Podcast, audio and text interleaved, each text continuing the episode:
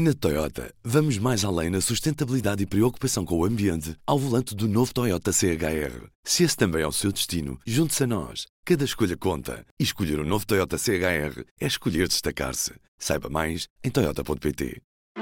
Do público, este é o P24. Hoje olhamos para as cinco razões de Marcelo para convocar eleições antecipadas. Optei pela dissolução da Assembleia da República e a marcação de eleições em 10 de março de 2024. Dois dias depois da demissão do Primeiro-Ministro e depois de ouvir os partidos e o Conselho de Estado, o Presidente da República tomou uma decisão e anunciou a convocação de eleições legislativas antecipadas para março do próximo ano. Marcelo frisou que foi uma decisão própria que conta com o apoio dos partidos, mas que não reuniu consenso no Conselho de Estado. Os primeiros claramente favoráveis, o segundo com empate e, portanto, não favorável à dissolução. O Presidente deu cinco razões para ter tomado esta decisão. A primeira, a natureza do voto nas eleições de 2022, personalizado no Primeiro-Ministro. Segunda razão, a fraqueza da formação de novo governo com a mesma maioria, mas com qualquer outro Primeiro-Ministro. Para tanto, não legitimado política e pessoalmente pelo voto popular. A terceira razão remete para 2004, quando Durão Barroso se demitiu do cargo de Primeiro-Ministro e Jorge Sampaio deu posse a Santana Lopes, para menos de um ano mais tarde dissolver o Parlamento. O risco, já verificado no passado, de essa fraqueza redundar num mero adiamento da dissolução para pior momento, com situação mais crítica e desfecho mais imprevisível. A quarta razão tem a ver com o timing da dissolução. Marcelo decidiu esperar pela votação do Orçamento do Estado para 2024, agendada para 29 de novembro. Só depois será formalizada a exoneração de António Costa em inícios de dezembro. E por fim, a necessidade de confiança dos portugueses maior clareza e mais vigoroso rumo para superar um vazio inesperado que surpreendeu e perturbou tantos portugueses. Marcelo sublinhou ainda a importância de ir a eleições sem medo. É essa a força da democracia, não ter medo do povo. Neste P24 olhamos para o discurso do Presidente da República e para a história política recente e tentamos perceber o que esta decisão e os argumentos de Marcelo Rebelo de Sousa dizem sobre o sistema político atual e sobre o que nos espera na próxima legislatura. Neste episódio vou conversar com o politólogo Carlos Jalali, professor de Ciência Política na Universidade de Aveiro. Eu sou Inês Rocha e este é o P24. Professor Carlos Jalali, bem-vindo ao P24. Marcelo Rebelo de Sousa decidiu que vamos ter eleições antecipadas em março, mas assume que houve um empate no Conselho de Estado e que foi uma decisão pessoal. Como é que viu esta decisão neste quadro político? Foi a decisão mais sensata? Esta decisão seria, em todas as circunstâncias, uma decisão pessoal do Presidente da República. A Constituição o que estipula é que o Presidente pode dissolver tendo ouvido os partidos com representação parlamentar e tendo auscultado o Conselho de Estado, mas não é obrigado a seguir aquilo que é a opinião do Conselho de Estado, nem sequer dos partidos com representação parlamentar. Portanto, a decisão seria sempre, em qualquer circunstância, uma decisão pessoal do Presidente da República e ele poderia uh, uh, decidir dissolver, mesmo tendo uh, a generalidade do Conselho de Estado contra essa decisão. E, portanto, essa primeira nota foi interessante, Marcelo Rebelo Sousa, dar nota dessa divisão no Conselho de Estado. Foi interessante porque revela também, digamos, que esta não é uma decisão consensual dentro do sistema político português, mas, de qualquer forma, não altera aquilo que seria, em todas as circunstâncias, uma decisão pessoal. O que é que esta decisão uh, fundamentalmente revela? Revela a importância do sistema semipresidencial que temos em Portugal. Nós muitas vezes pensamos que Portugal é uma democracia parlamentar uh, e pensamos isso porque uh, a liderança do executivo político é assegurada pelos primeiros ministros, portanto reside no governo e no primeiro-ministro, que é responsável politicamente perante um parlamento, mas uh, esta dissolução acontece precisamente porque Portugal é um país semipresidencial.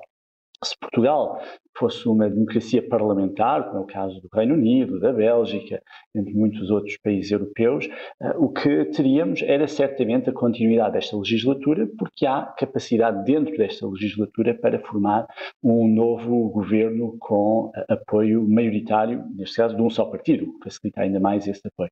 E, portanto, a primeira nota aqui a frisar é que esta é uma decisão pessoal do Presidente da República, mas é uma decisão pessoal que decorre também do facto de termos um regime onde o Presidente da República é eleito diretamente, tem uma legitimidade política e democrática direta e tem um poder constitucional de dissolver, que não aconteceria numa democracia parlamentar. Uh, a segunda nota aqui uh, uh, a relevar é a motivação para a, admissão, para a dissolução que Marcelo aponta. E o que Marcelo aponta é o facto da eleição de 2022 ter sido muito personalizada. Na verdade, eh, nós podemos dizer que todas as eleições têm sido legislativas, têm sido fortemente personalizadas. E, e o que é curioso, o que é curioso é que de certa forma, ao, ao, ao fazer essa descrição, Marcelo está a reforçar a ideia junto dos eleitores de que as eleições legislativas servem para escolher primeiros-ministros e para eleger primeiros-ministros. Ora, sabemos que isso não é formalmente correto o que fazemos nas eleições legislativas, o que vamos fazer no dia 10 de março de 2024 é eleger um Parlamento, uma Assembleia da República, deputados. Mas há muito essa ideia, não é? Entre, entre os portugueses que, de que estão a votar num Primeiro-Ministro e não num Parlamento. Exatamente, e, e, este ponto é de facto importante, Inês, o, o, o, facto de muitos portugueses pensarem que estão a eleger um primeiro-ministro, e essa é uma ficção, de certa forma, é construída pelos próprios partidos políticos nas suas campanhas, quando dizem uh, nós temos aqui o candidato a primeiro-ministro, quando esse, esse, não há uma candidatura a primeiro-ministro nas eleições legislativas, é também, obviamente, acentuada pela dinâmica da cobertura mediática das eleições legislativas, que se foca nos líderes partidários, no que é que eles fazem, no que é que eles dizem, uh, uh, e, e, assim sucessivamente. Mas o que é, é, curioso é que essa ficção que é alimentada pelos partidos nas campanhas e pelos média vir agora a ser reforçada uh, e, de certa forma, validada por Marcelo Rebelo de Sousa quando justifica a, a, decisão de dissolver pelo facto de uh, um sucessor de António Costa nesta legislatura não ter sido eleito pelos uh, portugueses. Uh, isso é, é, interessante porque é uma leitura daquilo que é prática do sistema político, mas que não é de todo aquilo que é aquilo que está constitucionalmente consagrado na medida em que não temos eleições diretas de primeiros-ministros. Uh, Marcelo diz também, justifica também com o facto de existir um risco já verificado de haver uma fraqueza num mero adiamento da dissolução. São estas as palavras. Aqui Marcelo está claramente a referir-se ao caso de Santana Lopes, quando foi nomeado primeiro-ministro depois da demissão de Durão Barroso. E diz que se fosse esta a solução, que o governo viveria até lá como um governo presidencial suportado pelo Presidente da República. Como é que vê esta justificação? Diria que podemos comparar uh, a situação que estamos a viver com 2004? Sim, há aqui semelhanças e, e suspeito que uh, Marcelo olhou para essa experiência de 2004 e procurou evitar aquilo que uh, Jorge Sampaio fez em, em 2004. A primeira nota é que Jorge Sampaio, em 2004, e aqui só para relembrar, eh, optou por eh, indicar um novo primeiro-ministro dentro do quadro da maioria parlamentar, que na altura era uma coligação entre o PSD e o CDS. E nesse quadro, de certa forma, manteve a lógica de que nós elegemos parlamentos e não primeiros-ministros, e portanto o Parlamento tinha uma maioria e, nesse, e dentro dessa maioria havia digamos, uh, apoio para um novo governo liderado por Santana Lopes. Um, o que é que vai acontecer é que, de facto, esse governo foi muito impopular, a opção por uh, nomear Santana Lopes foi criticada precisamente por esta ideia de falta de legitimidade eleitoral. Ironicamente, Uh, uh, as, as, críticas vieram em larga medida do Partido Socialista em 2004, portanto há aqui uma certa inversão de papéis, porque o Partido Socialista em 2004 dizia que essa opção de nomear um novo primeiro-ministro não era adequada porque faltava legitimidade. Hoje, uh, uh, nesta situação, uh, a posição não é bem essa. Inversamente, o PSD, na altura, obviamente defendeu essa opção e agora tem uma posição contrária. Portanto, há aqui uma inversão uh, irónica uh, de, dos papéis, uh, 20 anos depois, ou quase 20 anos depois. é difícil, contudo, portanto, e, e, sabemos que o governo de Santana Lopes foi muito instável, foi muito impopular e acabou por cair pouco tempo depois. E, e, para a queda do governo contribuiu também o facto de não ter esse, essa essa, entre aspas, legitimidade eleitoral, embora essa legitimidade eleitoral, como digo, é uma ficção, não, não é algo que esteja consagrado na nossa Constituição, nós não elegemos governos diretamente, elegemos parlamentos, mas o facto de haver essa percepção junto dos portugueses, porque como referi, e bem, uh, quando votamos, muitos portugueses pensam que estão a votar em primeiros ministros uh, e, e, portanto, isso enfraqueceu também uh, o governo de Santana Lopes. Agora, que, onde é que é difícil ver o argumento de Marcelo Rebelo de Sousa é quando Marcelo Rebelo de Sousa argumenta que um governo de continuidade dentro deste quadro parlamentar seria um governo presidencial. Não foi isso que aconteceu com o governo de Santana Lopes. Santana Lopes foi uh, nomeado primeiro-ministro por por Jorge Sampaio, mas Jorge Sampaio foi muito claro na fiscalização presidencial e na autonomia que teve em relação a esse governo e, e portanto, uh, e aliás, tanto foi que mais tarde dissolveu o Parlamento, uh, levando à queda desse governo. E, portanto, é difícil ver esse argumento de Marcelo Rebelo de Sousa de que estaria vinculado a, a um novo governo, que esse governo seria um governo presidencial, porque os presidentes conseguem manter essa margem de manobra e autonomia. Jorge Sampaio claramente conseguiu fazê-lo. Uh, e, portanto, esse argumento uh, seria difícil de, de, de, manter. E outra grande diferença em relação a 2004 é que, uh, neste contexto atual, nós temos uma maioria parlamentar de um só partido enquanto que em 2004 era uma maioria parlamentar, mas era uma maioria parlamentar de coligação. E um dos fatores que contribuiu para a queda de Santana Lopes foi precisamente, digamos, algumas dissensões dentro da coligação entre PSD e CDS. Isso também foi um dos fatores que uh, Jorge Sampaio, uh, uh, que contribuiu para que Jorge Sampaio decidisse dissolver a Assembleia da República, por sentir que a coligação não tinha a coesão que tinha tido durante o período do Durão Barroso. E, portanto, há aqui algumas diferenças, mas, mas sim, de facto, eh, tudo indica que Marcelo olhou para a experiência de 2004 e decidiu não repetir Uh, aquilo que foi uh, uh, a decisão de Jorge Sampaio. Jorge Sampaio, de certa forma, dissolveu passados alguns meses, porque o governo era fraco. Marcelo decidiu saltar essa etapa da nomeação e ir diretamente para a dissolução. Uhum.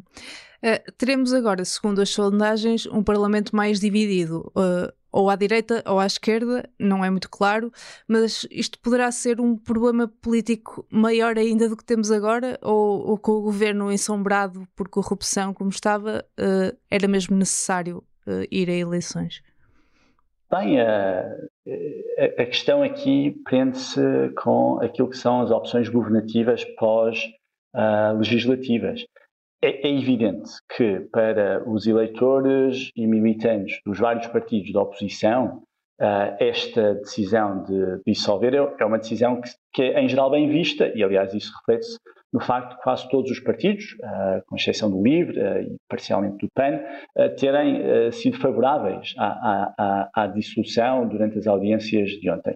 E compreende-se porquê, não é? Neste momento, num cenário de maioria absoluta, os partidos uh, que não o PS, não tem grande influência na governação uh, e num cenário de eleições onde, onde uma nova maioria absoluta uh, parece praticamente impossível e uma nova maioria absoluta do PS ainda mais impossível parece, e aliás, devo dizer, acho que esta legislatura provavelmente marca a última maioria absoluta durante muito tempo no nosso sistema político. Uh, portanto, neste quadro, é natural que os militantes e apoiantes e eleitores desses outros partidos prefiram eleições porque essas eleições vão permitir aos seus partidos terem maior uh, influência nas decisões políticas que vierem a seguir. O que é que será melhor? Bem, é, é impossível avaliarmos sem sabermos qual é o resultado destas próximas eleições. Poderemos ter um Parlamento muito fragmentado, muito polarizado, onde se torna mais difícil eh, governar e assegurar a estabilidade.